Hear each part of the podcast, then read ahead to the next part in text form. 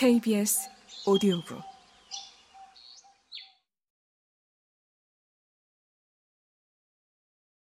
아이는 집요했다. 예약한 게스트하우스가 있다고 했음에도 눈이 동굴 입구처럼 깊은 아이는 계속 뒤를 따라왔다. 적잖이 귀찮았다.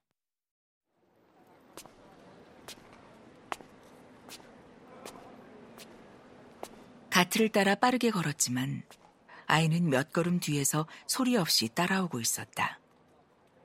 아무래도 예약을 하지 않은 여행자란 걸 아이가 눈치챈 모양이었다. 등에 진 배낭이 참을 수 없이 무거워지고 있었다. 왼쪽 목부터 손끝까지 전선이라도 연결된 듯 통증이 번지고 있었다. 목 디스크에 걸린 몸으론 30리터짜리 배낭도 무리였다. 한쪽으로 심하게 기울어진 어깨를 봤는지 아이가 배낭을 들어주겠다고 했다. 나는 결국 고개를 끄덕이고 말았다. 아이는 제 몸엔 너무 큰 배낭을 가뿐히 메고 가트를 지나 좁은 골목으로 들어섰다. 좁고 가파른 계단 양쪽으로 게스트하우스들이 밀집해 있었다. 일본어와 한국어도 보였다.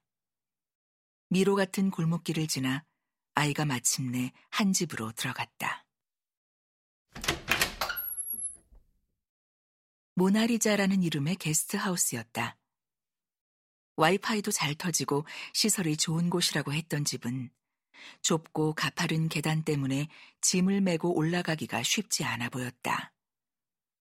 거기까지 배낭을 갖다 준 아이 때문에 하는 수 없이 하루치의 방값을 계산했다. 다행히 내가 정한 숙소의 상한선인 300루피였다.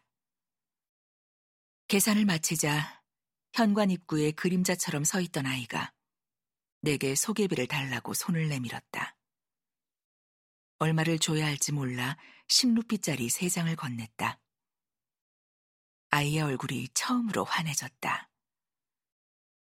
게스트하우스 주인은 손을 내미는 아이에게 동전 한 입도 주지 않았다.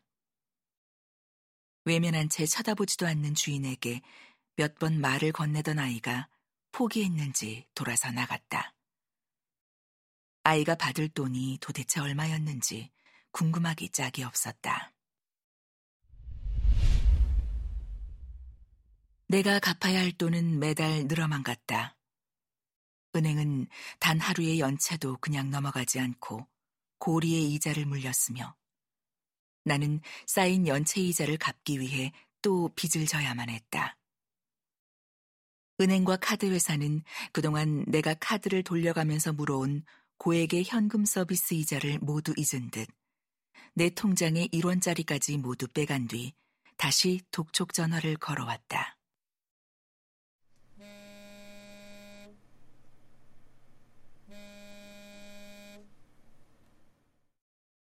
카드 회사의 전화번호를 볼 때마다 저승사자의 올가미에 걸린 기분이었다.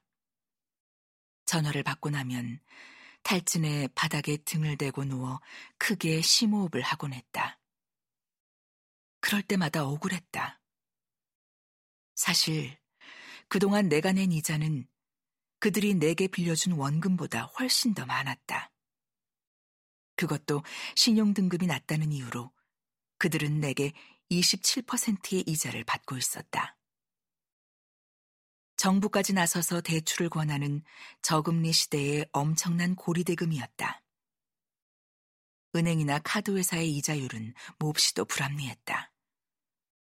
돈이 많아 돈을 빌릴 일이 없는 사람들에겐 아주 낮은 금리를 적용했고, 돈이 없어 돈을 빌릴 수밖에 없는 사람들에겐 갚기도 어려운 높은 금리를 적용했다. 한때 나는 이 시스템을 이해하지 못해 당황했다. 하지만 세상이 합리적이라고 믿은 내 생각이 순진하게 짝이 없다는 걸 깨닫는 데에는 오랜 시간이 걸리지 않았다. 자본의 시스템이야말로 인간의 가장 불합리한 욕망을 기초로 구축된 것이었다. 나는 이제 그들의 돈을 갚지 못하게 되더라도 더 이상 도덕적으로 죄책감을 느끼지 않게 되었다. 이미 원금의 몇 배나 되는 이자를 그들에게 주었기 때문이다.